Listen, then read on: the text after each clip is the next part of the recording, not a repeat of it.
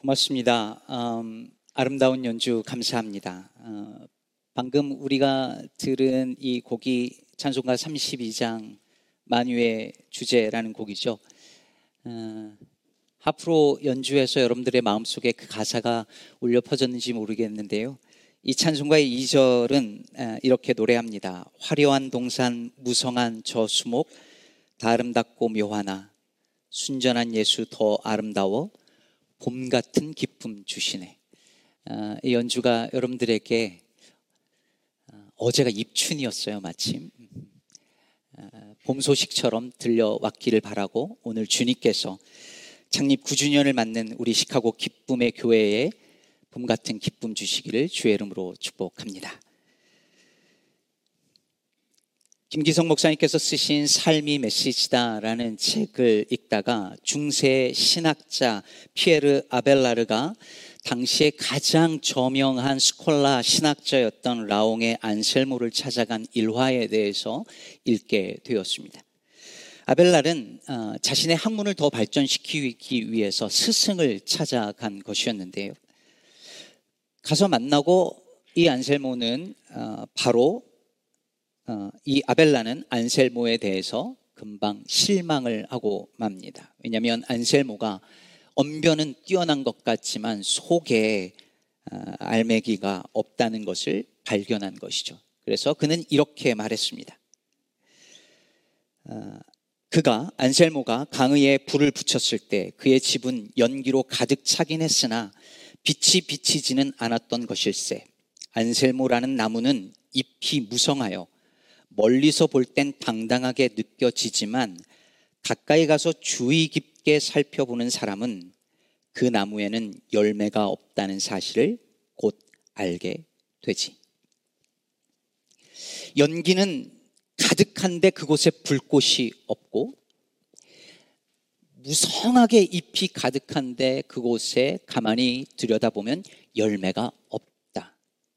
여러분 참 기가 막힌 일이고 가슴이 서늘해지는 말이 아닐 수 없습니다. 겉으로는 그럴싸해 보이고 뭔가 다 이룰, 이룬 것 같은 한 인생도 가만히 들여다보면 그냥 연기만 자욱할 뿐이고 잎만 무성할 뿐이라면 얼마나 허무할까요?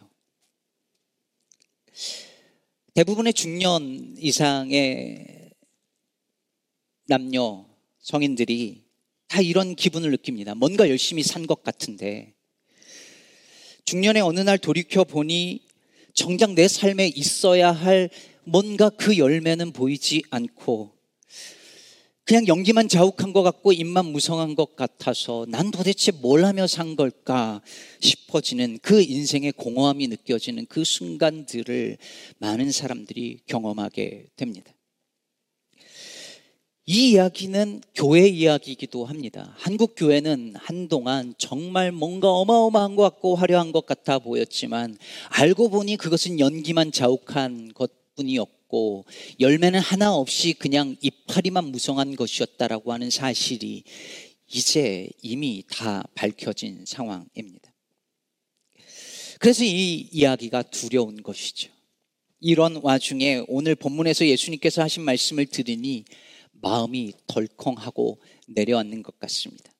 십구 절을 보면 아름다운 열매를 맺지 아니하는 자마다 나무마다 찍혀 불에 던져지느니라. 여러분 마태복음 삼 장에서 이미 세례 요한이 했던 그 이야기죠.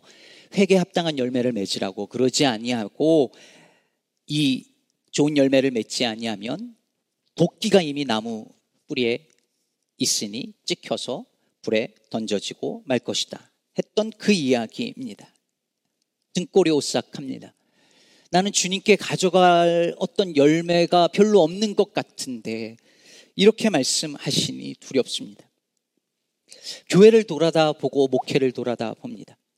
구 주년을 맞이하는 우리 시카고 기쁨의 교회는 얼마나 좋은 열매를 많이 맺었을까요? 개인적으로 저 목회에는 어떤 열매들이 있었을까 생각을 해보고 고민하게 됩니다. 그런데 여러분, 사실 오늘 본문 말씀은 우리에게 좋은 열매를 맺으라고 다그치는 말씀이 아닙니다. 왜 너는 나에게 좋은 열매를 가지고 오지 않았냐, 아름다운 열매를 가지고 오지 않았느냐, 조금 더 노력해봐라, 더 좋은 열매, 더 많은 열매를 가지고 오도록 해봐라 라고 다그치는 말씀이 아닙니다. 예수님은 지금 열매 이야기를 하는 것 같지만 사실은 나무 이야기를 하고 계십니다. 십오 절을 보면 거짓 선지자들을 삼가라. 양의 옷을 입고 너희에게 나아오나 속에는 노략질하는 일이라. 당시에 제자들을 미혹하는 거짓 선지자들이 있었는데 겉으로 보기에는 양의 옷을 입고 있어서 이들이 참 선지자인지 거짓 선지자인지 분간하기가 어려웠던 것이죠. 본래 가짜들이 겉으로는 더 근사해 보이고 그럴싸해 보이고 때로는 더 거룩해 보이기까지 하고 어떤 경우는 귀신을 쫓아내고 병을 고치고 막 하는 그런 능력이 있어 보인다는 거예요. 그래서 분간하기가 어려운데 주님께서 말씀하시는 거죠. 열매로 그들을 알리라.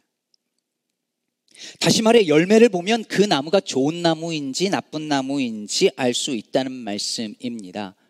십팔 절에서 말씀하시는 것처럼 좋은 나무가 나쁜 열매를 맺을 수 없고 못된 나무가 아름다운 열매를 맺을 수 없기 때문입니다. 지금 미국에서는 한국에서 온 전모 목사라는 분이 순회 집회를 하고 있습니다. 하나님도 까불면 나한테 죽어 라고 말했던 그 사람입니다. 며칠 전 시카고 우리 교회 인근에서도 집회를 했습니다. 설마 저희 교회에서도 간 분은 없으시겠죠. 그의 언어는, 그의 행실은 그가 어떤 나무인지를 보여주는 열매입니다. 거짓 선지자를 삼가하라라는 말씀은 성경 시대에만 적용되는 가르침이 아닙니다. 그러니 분별해야 합니다. 그런데 여러분, 여기서 중요한 것은 나무가 어떻게 하느냐에 따라서 그 열매의 종류가 달라지는 게 아니라는 거예요.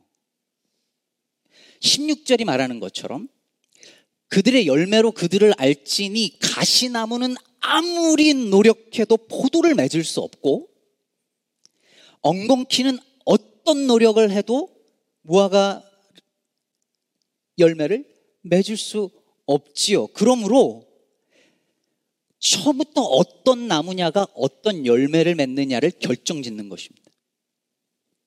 이게 무슨 뜻이겠어요?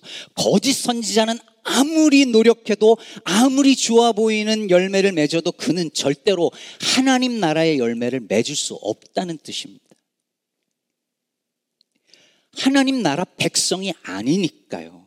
그러니까 아름다운 나무, 아름다운 열매를 맺지 못하는 나무가 찍혀서 불에 던지는 것은 열매를 못 맺어서가 아니라 그 나무가 본래 나쁜 나무이기 때문에 그런 것입니다. 여러분, 여기서 나쁘다, 못되다, 좋다, 아름답다 이 말은 무슨 도덕적으로 선하다, 착하다 이런 얘기를 하는 게 아닙니다. 나쁘다 이 말은 하나님 나라에 속해 있지 않다는 뜻입니다. 어쩌면 이들은 열매가 정말 많이 열렸을 수도 있어요. 인생 성공해서 돈 많이 벌고 부도 얻고 명예도 얻고 열매가 인생에 줄줄이 열렸을 수도 있습니다. 그럴 수 있어요. 하지만 의의 열매는 아닙니다. 하나님 나라 열매는 아닙니다. 하나님 나라 열매는 죽었다 깨어나도 여, 맺을 수 없습니다. 왜?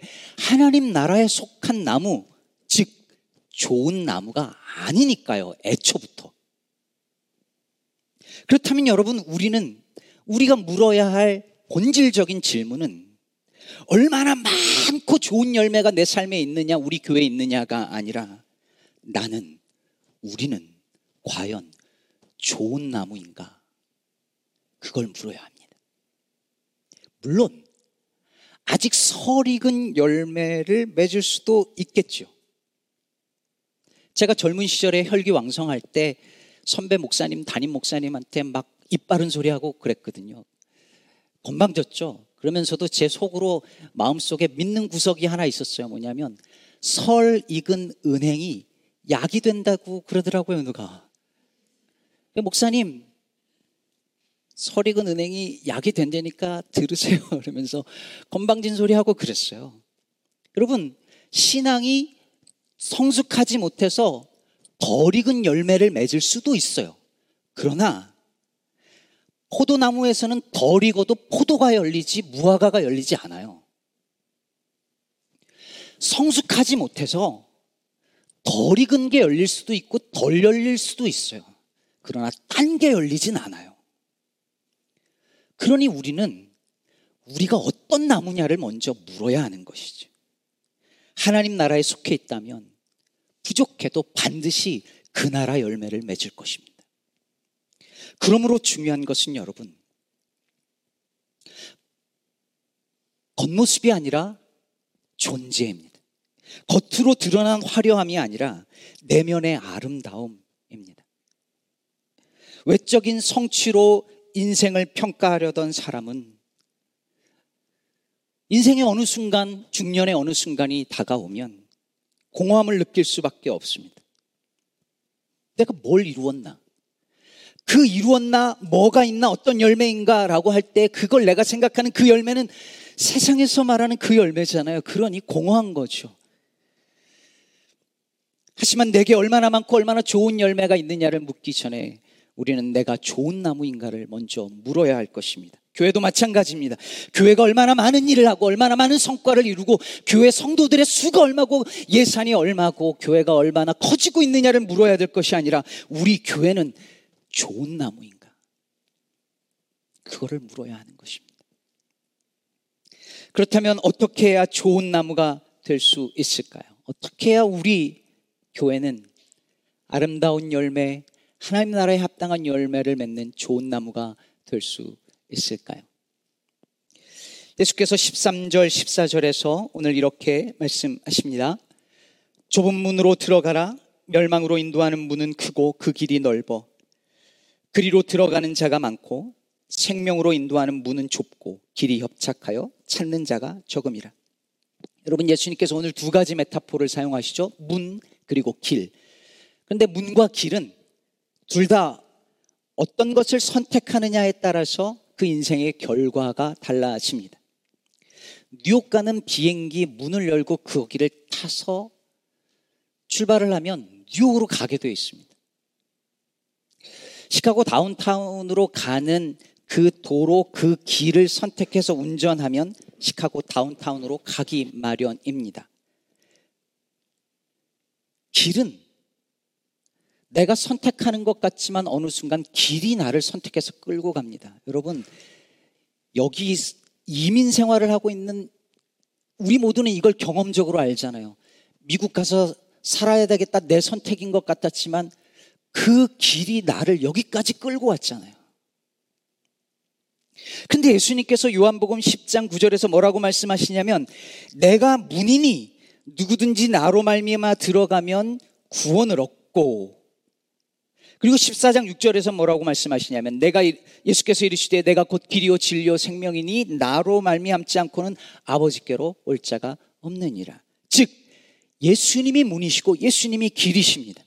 예수님이라고 하는 문을 열고 들어가면 구원을 얻을 것이고 예수님이라고 하고 예수님이라는 그 길을 걸어가면, 그 길로 걸어가면 아버지께로 인도될 것입니다.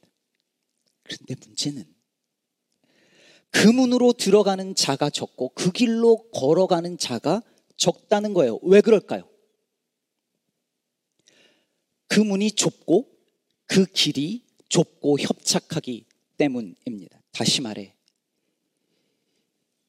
예수님을 따라 걷는 그 길이 쉽고 편한 길이 아니라, 절대 아니라 힘겨운 길이며 고난의 길이며 세상의 성공과 평안과 안전과는 거리가 먼 길이며 사람들이 그래서 선호하지 않는 길이라는 말입니다.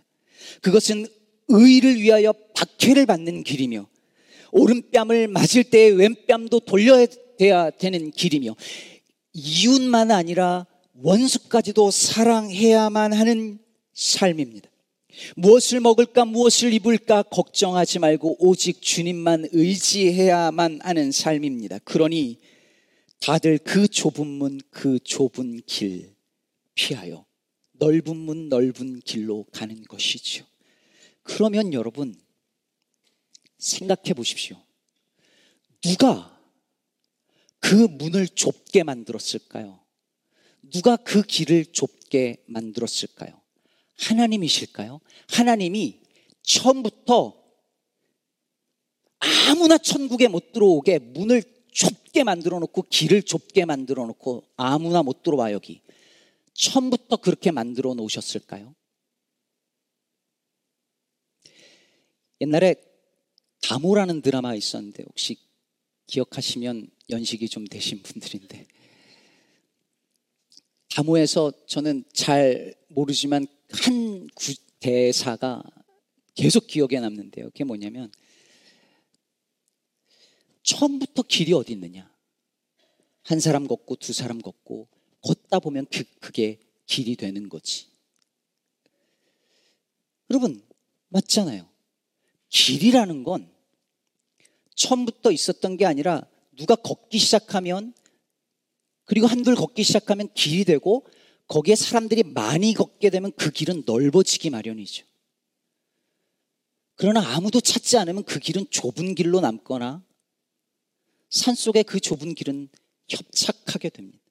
험하기 마련이지요. 아무도 가려 하지 않으니 길이 좁아졌습니다. 그러니 그 문과 그 길을 좁게 만든 건 하나님이 아니십니다. 하나님이 그걸 좁게 만들어서 천국은 아무나 못 들어와 너희들 들어오지 마라고 한 게 아니라 우리가 그렇게 그 문을 좁게 그 길을 좁게 만든 것 아니냐는 말입니다. 지난 주일 설교에서 무리와 제자는 다르다고 말씀드렸습니다. 오늘 말씀에 따르면 오늘 말씀에 근거하면 무리는 넓은 문, 넓은 길을 선택해서 사는 사람들입니다. 반면에 제자는 좁은 문, 좁은 길을 선택해서 가는 사람들입니다. 무리는 예수님이 좋아서 왔지만 결국에는 남들이 다 가는 넓은 문, 넓은 길을 선택한 사람들이죠. 왜냐하면 이 길이 안전하다 생각했으니까요. 그러나 오늘 예수님 말씀하십니다. 그 길은 멸망으로 인도하는 길이다. 제자들은 좁은 문 좁은 길을 선택했고 그 길은 고통스럽고 때로 위험하겠지만 그 길은 생명으로 인도될 것입니다. 그래서 우리는 물어야 합니다. 나는 우리는 무리인가 제자인가? 무리는 아무리 애를 써도 아무리 노력하고 아무리 성실하게 살아도 세상의 화려한 열매는 맺을 수 있을지언정 예수님이 말씀하신 아름다운 열매 즉 하나님 나라의 열매는 맺을 수 없습니다. 그러나 제자는 비록 부족하여 때로 설익은 열매를 맺을지라도 그 길에서 벗어나지 않는 한 하나님 나라의 아름다운 열매를 맺을 것입니다. 편해문이라는 분이 쓴 놀이터 위험해야 안전하다라는 책이 있습니다. 저는 이런 직업을 가지고 있는 분이 있는지도 몰랐는데요. 이 책의, 이 책의 저자는 놀이운동가 혹은 놀이터 디자이너라고 하는 직업을 가진 분입니다. 이분은 한국은 물론이고 독일, 덴마크, 일본 이 전 세계를 돌아다니면서 아이들의, 아이들이 노는 놀이터를 연구하고 아이들이 어떻게 노는지를 연구하고 살피고 놀이터를 디자인합니다. 그런데 이분이 보니까 한국 사회에서 어른들이 아이들의 안전, 안전, 안전 이걸 강조하면서 놀이터를 정말로 너무너무 안전하게 만든 거예요. 그러다 보니까 애들이 놀이터가 하나도 재미가 없는 거예요. 지루한 거예요. 도전할 게 아무것도 없는 거야. 안전하기만 한 거죠. 지루하고 재미도 없고 안전하기만 한 도전할 것 없는 놀이터가 됐는데 흥미롭게도 연구를 해보니 놀이터가 지루해지면 상대적으로 사고가 날 확률이 높아지더랍니다. 애들이 놀이터와 놀이기구가 재미가 없으니까 원래 놀이기구의 그 용도와 기능에 맞지 않는 방법으로 노는 거예요. 그러다 다치는 거예요. 미끄럼틀 예를 들어 거꾸로 탄다든지 아니면 놀이기구를 망가뜨린다든지 이렇게 한다는 거예요. 그러면서 다치는 거예요. 그래서 이 책의 저자는 우리가 놀이터 플레이그라운드라고 하는데 어른들이 아이들에게 플레이를 온갖 것을 제공해 줄 것이 아니라 그라운드를 잘 가꿀 수 있도록 해줘야 된다는 거예요. 플레이그라운드를 안전하게만 만드는 것이 오히려 아이들을 위험에 빠뜨리며 반대로 위험해야 안전하다는 것이죠. 아이들이 위험을 겪으면서 그 위험을 핸들하고 이것을 극복하는 방법을 스스로 터득해 나가면서 자라면서 겪게 되는 그 인생의 수많은 어려움들을 어떻게 다뤄야 되는 지혜와 힘이 생기는데 어른들이 그걸 다 차단해버리고 안전, 안전, 안전하니 더 위험해졌다는 것이죠. 저는 이 이야기를 읽으면서 이게 비단 아이들만의 이야기가 아니라는 생각이 들었습니다. 언젠가 말씀드렸지만 한국이든 미국이든 사람들이 종교를 갖고 교회에 나오는 부동의 일 위 이유는 마음의 평안입니다. 사람들은, 교인들은 예수 믿는 삶이 평안하고 안전하고 그리고 아무 살, 문제가 우리 삶에 없기를 바랍니다.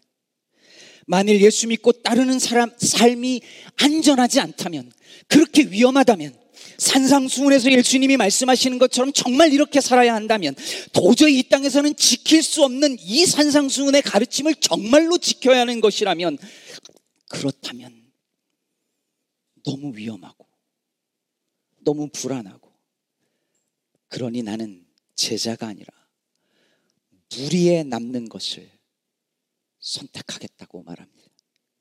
좁은 길보다 넓은 길을 택합니다. 그렇게 하라고 그 좁은 길로 가려고 하는 그 길목에서 거짓 선지자가 이 넓은 길로 가라고, 이게 안전하다고 유혹하는 것입니다.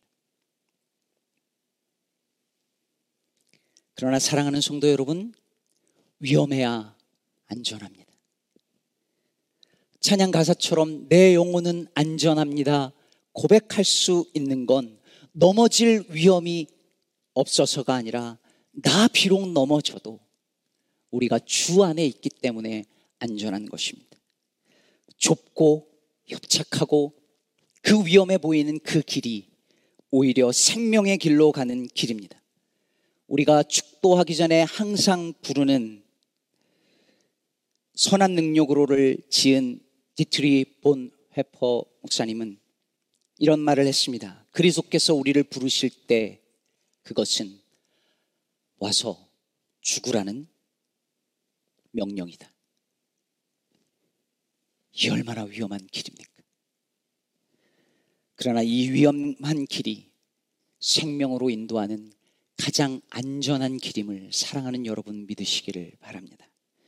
창립 구 주년을 맞는 우리 시카고 기쁨의 교회는 어떤 교회가 되어야 할까요? 하나님은 왜 우리를 이 땅에 구 년 전에 세우셨을까요? 사랑하는 여러분, 오늘 여러분 모두에게 격려와 도전의 말씀을 드립니다. 우리 좁은 문으로 들어가십시다. 좁은 길로 걸어가십시다. 세상이 다 안전하다고 생각하는 그 평탄한 문, 그 넓은 길로 걸어가는 것이 아니라 예수님이라고 하는 문으로 들어가서 예수라고 하는 그 길을 걷고 예수님이 걸으셨던 그 좁은 길을 같이 걸어가는 것입니다. 내 이웃을 내 몸과 같이 사랑하고 이 땅에 하나님의 정의를 실현한 그 일에 헌신하며 그러다 겪는 위험을 기꺼이 감당하며 걸어가는 믿음의 벗들이 되어지기를 주의 이름으로 축복합니다. 그것이 곧 좋은 나무가 되는 길입니다. 좋은 나무가 되면 아름다운 하나님 나라의 열매가 우리의 삶에, 우리 교회에 가득 열릴 것입니다. 이런 좋은 나무, 좋은 교회 되기를 우리 주 예수 그리스도, 우리 교회의 머리 되신 예수님의 이름으로 축복합니다.